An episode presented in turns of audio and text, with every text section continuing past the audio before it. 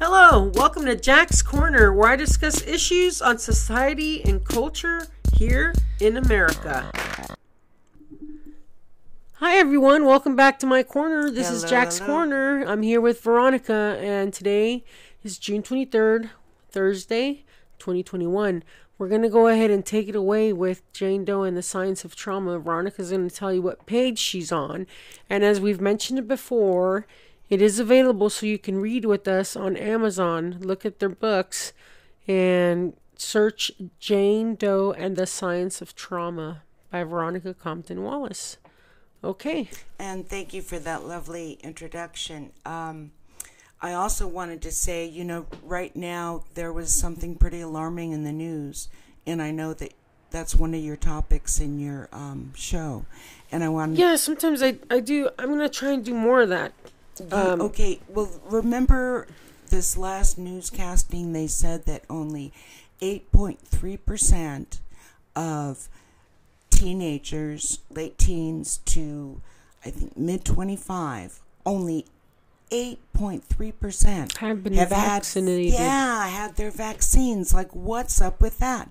That sense of invulnerability, you've got to wake up. It's like when polio was, I mean, that was going on, and you needed to have your vaccines against polio because otherwise you were doomed, and it was not nice. Um, and that's kind of what we're looking at right now. You guys, that um, if you're in that age group and you have not yet had both vaccines, I'm urging you to do that for your own health and future life so that you can keep living with this new, um, it's like the Delta version or something. the Delta COVID. variant. Yeah, the Delta variant That one is is, is more deadly. It's, it's pretty to- strong, yeah, and it's, it's- easier it's- to uh, catch. it's here in the U.S. now. And you know, I had had COVID um, almost a year ago, and so I was one of the first people, and I had used all the precautions, but nonetheless, I had COVID, and it was a very lingering. I'd say for about a month and a half, very difficult to breathe and talk.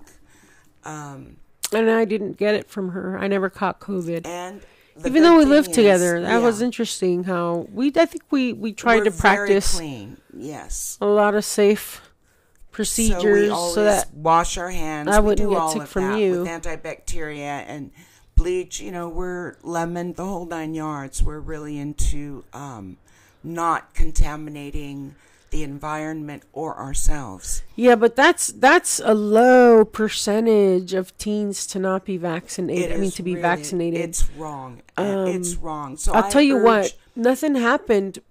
Veronica got the Pfizer vaccine, the two shots. I got the I had the Moderna vaccine, the two shots. And other than experiencing a very sore arm the first time, I didn't have any side effects really. You no know, side effects. The first uh, shot didn't really bother my arm at all. okay. Though whoever gave you that shot was really good. Yeah, they were. Uh, the second one I noticed, but the first I didn't. Yeah.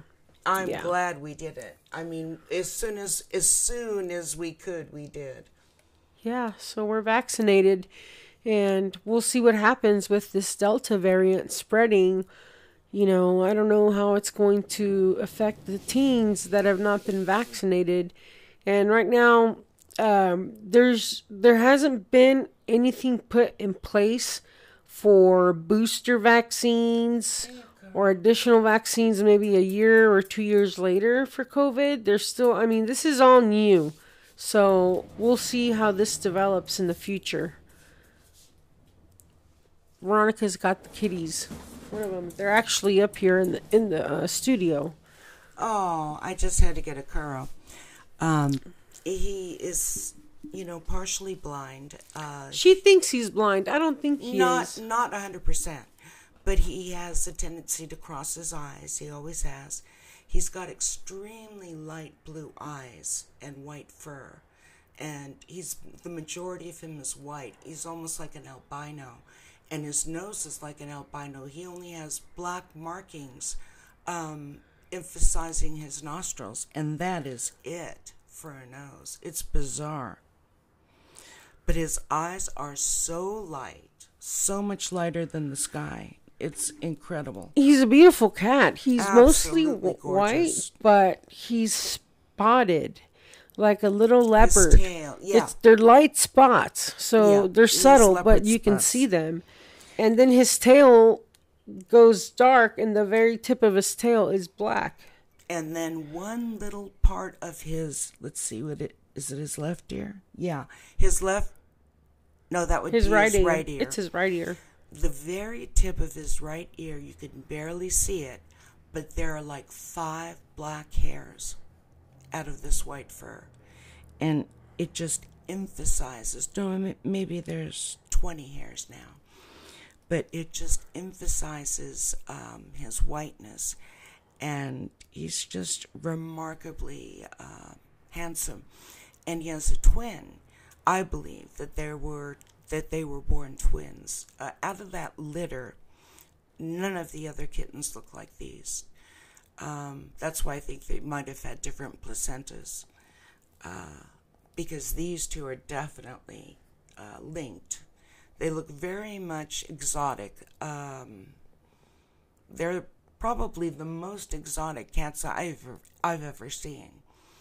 Uh, their They're very beautiful. remarkable. And yeah. Max looks like a little white tiger because He he's got the stripes on like his a white arms, tiger, just like on his legs. Tiger. I mean, pulled up a white tiger and their markings, and it's on a big screen TV, and we compared the two, and it was oh my goodness. He's a baby white tiger. He really looked like a baby white tiger. yeah, but those are our kitties, and they're doing great. Absolutely. Yeah.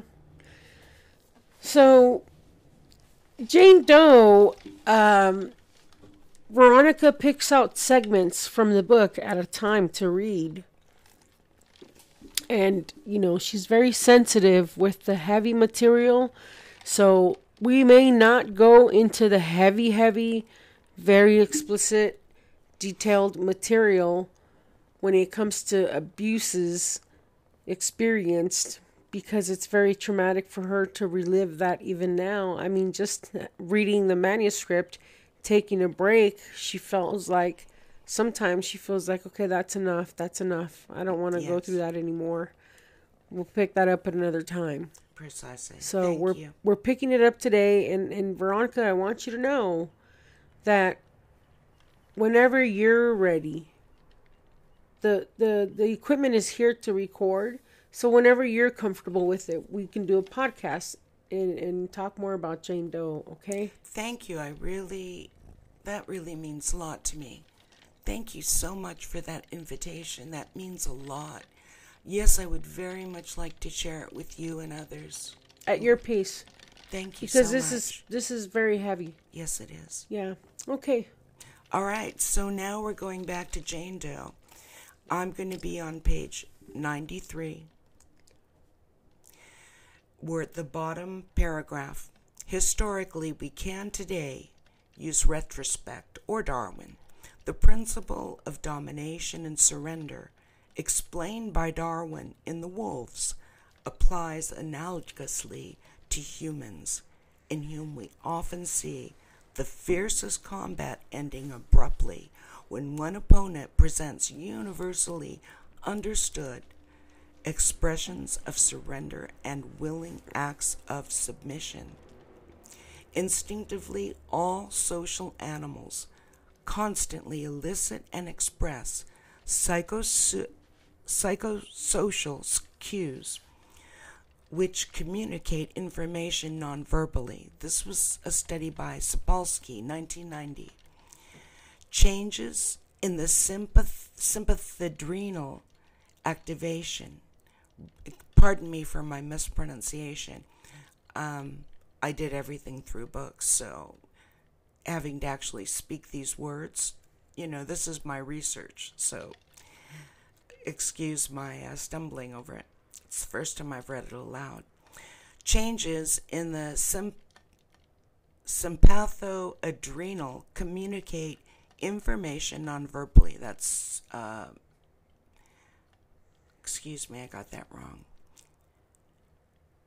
inactivation routinely produce these external signs. Sympathetic nerves to cutaneous blood vessels in the face facilitate blushing. That was found in a study by Drummond and Lance, 1987. Now, what we're saying is that when people um, experience this sense of uh, trauma, PTSD, these are some of the things that happen the facial blushing. Blushing may connote embarrassment or humiliation and is a social cue others interpret a person scowling and flushed, holding up a clenched fist while looking at another person, appears pale and slouched with their palms exposed, expresses specific meaning to a bystander. Evolution may have created these signs as byproducts of genetically determined neurocircuitry adjustments to the fight or flight response. Dr. Mardi Horowitz, 1986, Stress Response Syndromes, has developed a model to explain the natural progression and stages of post traumatic sequelae. This model applies to survivors of varied traumas, including Nazi concentration camp survivors, torture, sexual abuse, veterans of war, POWs, refugees, combat veterans, kidnapped survivors, and those of nuclear attack.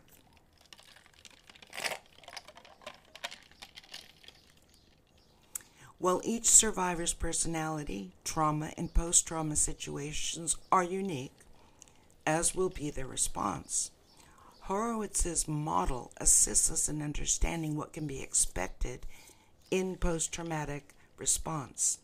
Horowitz holds that the normal response to trauma is outcry, followed by alternating phases of denial, and intrusion, working through, and completion. This progression may be interrupted at any stage or may become pathologic. The fear, sadness, and rage concomitant to outcry can lead to panic, dissociative reactions, or exhaustion. Refusal refusal during denial to confront a memory of disaster can lead to extreme avoidance, reduce the pain, are used. Excuse me. Its varied symptomology of which possible substance abuse in efforts to self medicate and reduce the pain are used. Intrusive thoughts Intrusive thoughts can bring horrifying and persistent images, compulsive reenactments, and recurring thoughts of trauma. These trauma affect in relationships. Stockholm Syndrome, in that although she was free to leave the area her presumed captures captured remained, the jail. Now, if you remember what happened in the Stockholm Syndrome, uh, a bank was held up. And at the end, the people in the bank were on the bank robber side. And it was um, a very sordid kind of tale, at least they made it out to be. Mm-hmm. Anyway, uh, whatever it was, it was. Uh, so I bring up the Stockholm Syndrome because they're unable to leave the presence of their captor. And it's certainly uh, met in the mind of a victim of PTSD. So they do look at their captors as um, leaders in a sense, and they have to find the weakness in order to get out from under them. Um, people talk about being an automaton. I felt like an automaton at times where I didn't even make decisions. I had someone else make all my decisions. it was uh, a very terrible place to be. Yeah, um, I bet. Jonathan Shay in Achilles, he wrote a book, uh, Achilles in Vietnam. He was there. It was in 1994. He addresses memory in severely traumatized survivors as suffering from the loss of normal authority of memory most people take for granted. Traumatic events often cause amnesia, and the survivor has no power to recall events as ordinary memory is recalled at will. Rather, memory now has control and authority over the survivor. In traumatic memory, unlike narrative, the experience is re experienced as full sensory replay of actual events in dreams or flashbacks, with all the things seen, smelled, and felt intact, or as unjoined pieces, fragments. Such disjointed fragments may be terror, rage, Um, inconsolable weeping, uncontrollable crying, or disconnected body states and sensations such as suffocating in a tunnel without the memory of ever being in the tunnel where the survivor actually did suffocate. And that's it for today. Okay, thank you for sharing. I appreciate that. Wow, there's so much connected to um, the different levels of trauma through all the research that has been done. Thank God the research has finally been done. I remember the World War One veterans. I used to see these old black and white films. Um, we'd watch public broadcast stations, PBS, and they would have announcements made by uh, by people talking about what was really happening in the world around them. And instead of having these terrors like um, normal people have, like, you know, you get burglarized and you have a terror, right? These people from World War One had lived through terror that was unspeakable. So when they came back home, they had post traumatic stress disorder, really bad, you can imagine very, very hard trauma. Yeah, I think for anyone that sees combat is and they called it they had for anyone term. that is fighting for their life at a drastic moment is gonna experience some kind of trauma. Apparently, you know that's what all the research uh, shows. Sapolsky and how is it Coates and you mentioned Hor- you mentioned Horowitz. Horowitz, yeah. Um, I I have a lot of different doctors in here that I quote from their studies. Um, I studied this extensively, and this book uh, took me three years to write, and many many books, many books.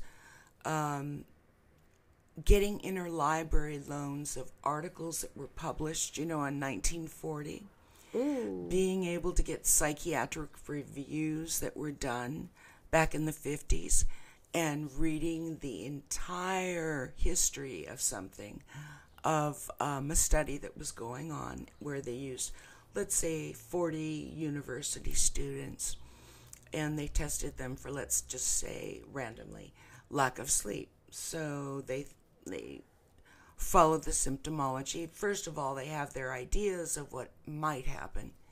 Then they do it, and then X, Y, and Z happen, whatever that happens to be.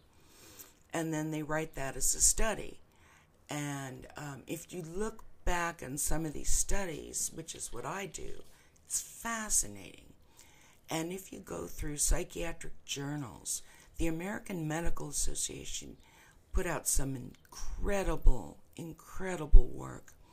If you follow them, um, that was one way. I think the Republic was one way. But I would basically go for um, more historic facts of an era and, you know, eras before I existed. And what they learned during that era because society has changed tremendously. You know, when these World War One veterans came back with this battle fatigue, they gave it a certain cliche name. I don't even recall it. I don't know either. And um, so it was kind of a shameful title to have, but they were diagnosed with this, all right? So now it's World War II, and we have another group of vets that come through. Same symptoms. So now they have more of an interest because, you know, we, we're developing science. And psychology is such a new field. It's only been around for 150 years. It's still so much philosophy, you mm-hmm. know. Um, behaviorism as influenced, you know, now we're talking catecholamines and dopamine and all of these brain these brain hormones that exist. But um, getting back to basics, getting back to basics. It's um, it's really good that post traumatic stress disorder now is pretty commonly known, and it's not so much a stigma at all. Yeah. Um, it's something that we can expect from survivors of whatever trauma. And uh, I don't even, I couldn't even estimate how many of us have it. I couldn't even guess. One out of four people, I have no idea. Yeah, you have it. Yeah, and it I affects do. your sleep. Yes, it does. I noticed that about you. Um, yeah. Yeah, I go through days where I can't sleep. Literally, nights where I can't sleep. And it'll go on for three, four nights. Yeah, when I oh, first when I first moved in, this was about three years ago. Yeah. You used to sleep with your TV on loud. Wow. You used to sleep with it on all the time, and I think it was to have us to have something to listen to to have a sense of you're not alone. Exactly. So that's what I think it but was. But you don't do that anymore, which is no, great. I do not. I turn off my TV and I say my prayers and my meditations every night um, before and, I fall asleep. Yeah. Prayers, intentions, that kind of thing. And it helps. Yes, it does very much. Good. Yeah, it's like in the morning, you know, I give my blessings and try to be aware of all the beauty that I am privileged to be around. You know, nature and cats and um, kittens and dogs and flowers and herbs and, you know, wonderful things um, like you, you know, having you as my best friend is such oh, a blessing. Thank you. And I'm grateful every day. No, thank you. Thank you for being a remarkable, ethical human being. You really are stellar. Kudos. Thank you, Veronica. Kudos. Kudos on your ethics. You are brilliant. Anyway, um, so that gives us a taste of PTSD for a minute, huh? Yeah. Yeah, and it is more common than not. Yeah, I, it seems to be it seems to be. So, um, you may be suffering the symptoms yourself. If you find so, please reach out, you know, talk to your doctor, um, and tell your doctor whatever you're feeling. And if it's not your general practic- practitioner, he can advise you to another doctor. And, um, yeah, they can always help. refer ask you out. Help. Yes. Please reach out for help there's a lot of great people out here in the world and um, wanting to help people. So, by all means, reach out. And uh, that's it for me for today. Okay, well. Thank you for having me again. You're, you're so welcome. You're so uh, kind.